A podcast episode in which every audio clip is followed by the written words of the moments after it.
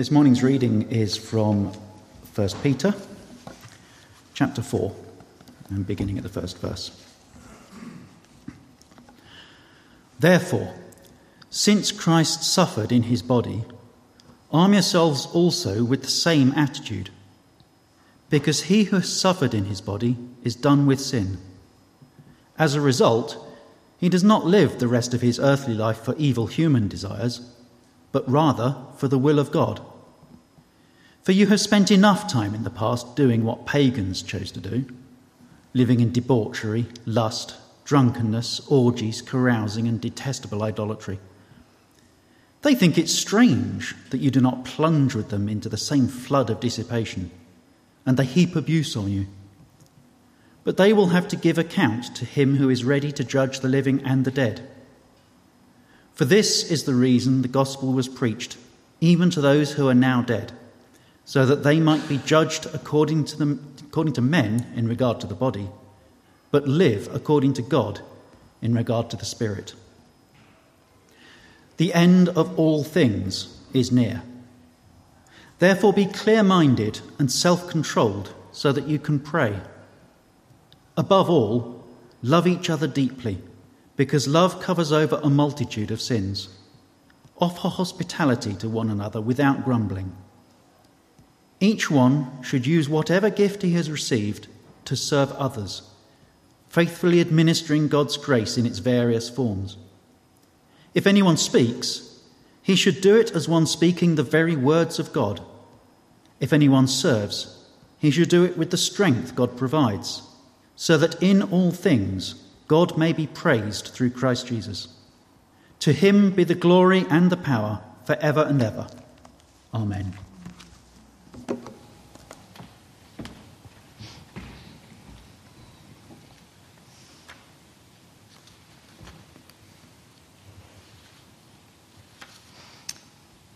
I received a letter this week. It's not often that you get letters these days, is it? It was, I've got it with me.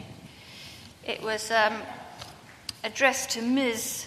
Kate Lees, which did make me think they don't really know me.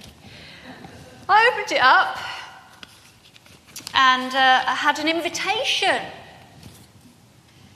to Churchill Retirement Living. I, w- I was invited to join them at their open event with Esther Rantzen. Yeah, between um, 10 and 12 on Tuesday, the 2nd of April. Unfortunately, I can't make it. Yeah, but um, I figured, you know, it wasn't really appropriate for me. Well, I don't know, you might have different views. Simon thought it was hilarious. In fact, I think actually Simon might have signed me up for it. Um, we did go through a phase where we signed each other up for things that were inappropriate, you know, like that. So maybe he did. Um, and don't get me wrong, I found it funny. But in all honesty, if I hadn't have brought it here this morning, I would have simply thrown it away. Because it's not really a letter that holds a lot of relevance for me at the moment. And I certainly don't feel the desire to follow up on the invitation and, and go and look round. And you know, in a similar way, sometimes I think we can feel a bit like this when we read some of the letters in the Bible. Letters that are here for us, but were originally written for other people. Some of them we read and we can connect with them straight away, as if they were written just the other day and they were specifically for us. But most of them, having been written for an audience just under 2,000 years before we were born, seem at times to hold little relevance to our lives as if we'd accidentally received them, but actually they were meant for other people. And there's a danger that because of that, we glance at them or we read through them, but then we find it so difficult to relate them to our lives in the here and now that we put them aside and fail to fully take on board what is actually being said to us today. Because in reality, most of the letters written in the New Testament were written to churches in very different situations to what we're in now. The letter of 1 Peter, for instance, that Rob read to us a few months ago, was most likely written to a number of churches. Not just one church in a particular setting, but as it says at the very start of the letter, several churches in the provinces of Pontus, Galatia, Cappadocia, Asia, and Bithynia. And it was written to churches in this area because they were facing persecution persecution from the authorities, persecution from their own families, persecution from their work colleagues, and also persecution from their friends, which had come about because of the changes that had taken place in their lives since they'd become believers, and which resulted not only in abusive behaviour towards them, but also the fear of death. There was a very real fear that they might be persecuted and killed. So Peter writes this, one of two letters, to encourage them. There was a temptation, you see, for these new Christians in these churches to go back to the life that they'd lived before following Jesus, or at least to dumb down the radical changes that had taken place within them. A temptation to revisit the activities of their old life if you like, compromising their faith by living in ways that reflected their old selves more than it did their new life in Jesus. Which Peter makes clear is not how they were called to live. Therefore, he says at the beginning of the passage that was read, since Christ suffered in his body, arm yourselves also with the same attitude, because those who have suffered in their bodies have finished with sin. As a result, they do not live the rest of their earthly lives for evil human desires, but rather for the will of God. Or, if you like, those who are persecuted for Christ no longer live the lives they once inhabited. They now live differently. And you know, when we read these words at the beginning of chapter 4 that we're looking at today, there's a real danger that we read them and that we think they can't possibly relate to us. Because, you know, we may at times have faced some ridicule or some bullying or some ostracism because of our faith choices and our changed lifestyle. But in our setting, persecution for the sake of following Jesus is not often a word we would feel comfortable using, using to describe these things, especially given what happens around the world. And yet it's here, written in this letter. Originally for first century church people, yes, but also for us, God's word for us today. So, how can we take these things and relate them to our lives? How can we take these words, originally for those facing serious persecution and possible death, and relate them to our social setting today? I'm sure, in one sense, they would be easier to understand if we had truly been persecuted, as many are in the world today. But in another, what Peter talks about here are things that we can relate to. For instance, he talks about the struggle to live a life following God when friends and family and work colleagues don't understand us. He talks about the temptation to dumb down the radical life that Jesus has called us to live because people around us aren't on the same page. He talks about the temptation to entertain things we shouldn't, to collude rather than challenge. He talks about the temptation to pay little attention to our words and our actions and our thoughts. We may not physically be in fear of death at this moment because of our faith, but we can all understand the temptation to slip back into the life we left behind and the skin we felt so comfortable inhabiting. So, even though we may not understand the suffering of Christ and others we have, who have suffered in their bodies, we can certainly understand that we are to have an attitude like them. One which sees sin and the life that that inhabits as finished with, done, ended, because a new life has begun. Peter tells us earlier in the letter that Jesus himself bore our sins in his body on the cross so that we might die to sins and live for righteousness. By his wounds you have been healed, for you were like sheep gone astray, but now you have returned to the shepherd and the overseer of your souls. So says Peter, you are to have an attitude that reflects this. This is what Jesus has done, and your attitude should reflect it. Not one that compromises it, but one that sees this new life as far more important than the life you used to live. Because, as he says in verse 3, you've spent enough time in the past doing what pagans choose to do. So now it's time to live differently. You know, a few weeks ago I went to visit my nieces and nephews. They're 20 and 17 now. And we were chatting, I was chatting with Gracie, and uh, she suddenly said to me, Do you know, Kate, that we spend a third of our lives asleep? I said, Oh, that sounds nice, Gracie. She said, But yes, imagine. Imagine if you didn't have to sleep. And I said, Oh, that's a terrible idea, isn't it? She said, Imagine if you didn't feel tired. She said, Hold on, let's take off the amount of years you slept from your age, Kate, and see how old you'd be if you didn't have to sleep. I'd be 30, sprightly, jumping around.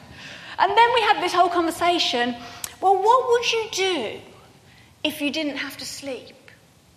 If, if for a third of your life you can do other things because you didn't have to sleep, what would you do? We came up with very trivial things. Oh, we'd eat chocolate, go to the cinema, go on holiday, you know, but there's that whole chunk of time. It was a fascinating conversation. It was very interesting to think about the things you do if you didn't have to do something else. And in effect, this is what Peter is stressing here that these new Christians who are receiving this letter and us who are to read it after them have a new life. It may be one that's under persecution for them, but nevertheless it is one that is done with sin, one that no longer needs to fulfill the demands of sin, if you like. It spent enough time focusing on the things that are far from the ways of Christ. So now instead of doing that, instead of spending time doing all those things that used to be vital to life on earth, that time can now be spent differently refocusing on those activities which will help to develop and grow this wonderful gift of life that God has given. Because, as Peter says, the end of all things is near. A phrase which doesn't necessarily mean that life is about to come to a stumbling halt, as we might read it, and that Jesus will suddenly arrive again, but rather the understanding that Jesus has now become, begun something new. This is a new time.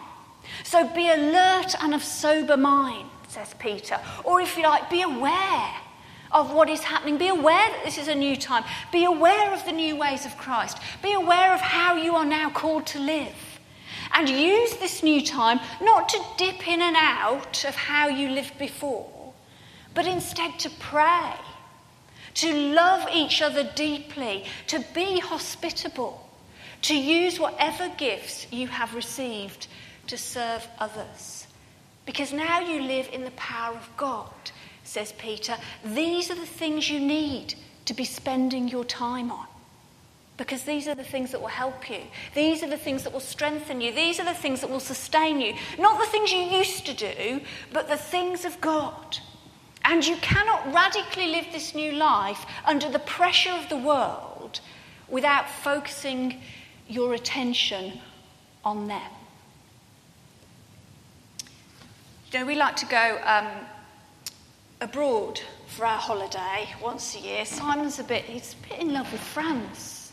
So we always have to go to France. Got to the point actually this year when James said, Do we have to go to France again, Daddy?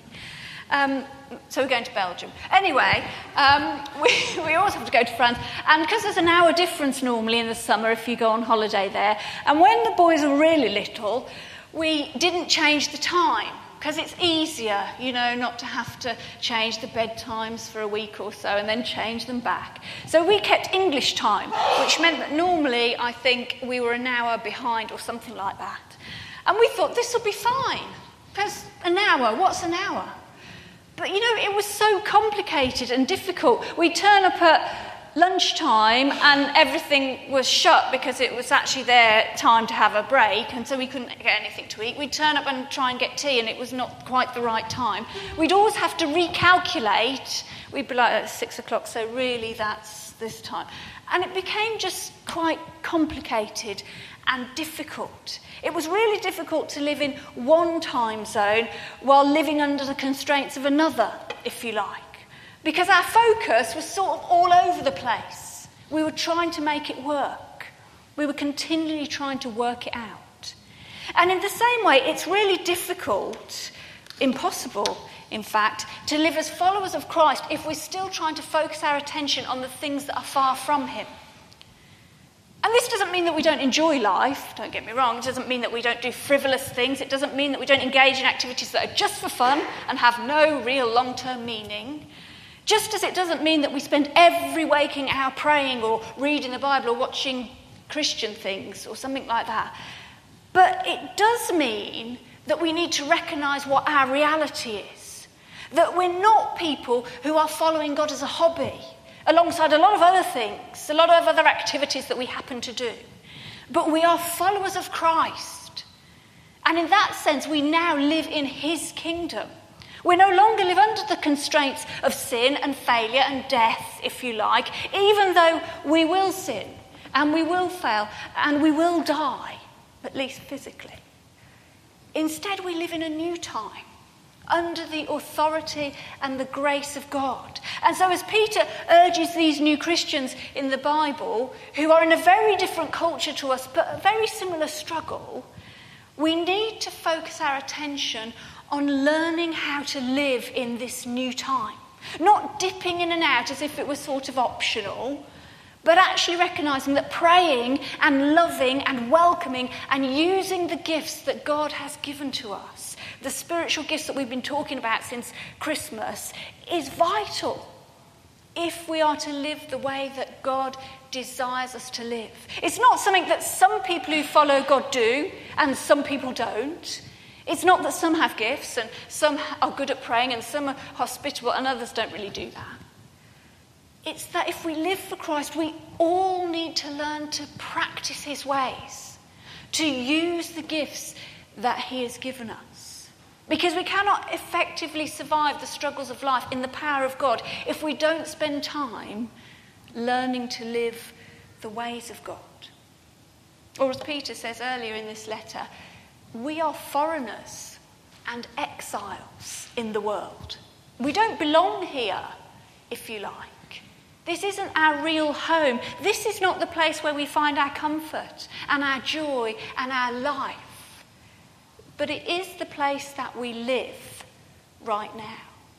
And we are called to live here in ways that are loving and kind and welcoming, ways that are transformational. And we can only do this if we spend our time and focus our attention on learning how to live in the power of God and using the gifts that He has given us to do that. So, as Peter concludes at the end of this passage, to Him be the glory and the power forever and ever. Amen.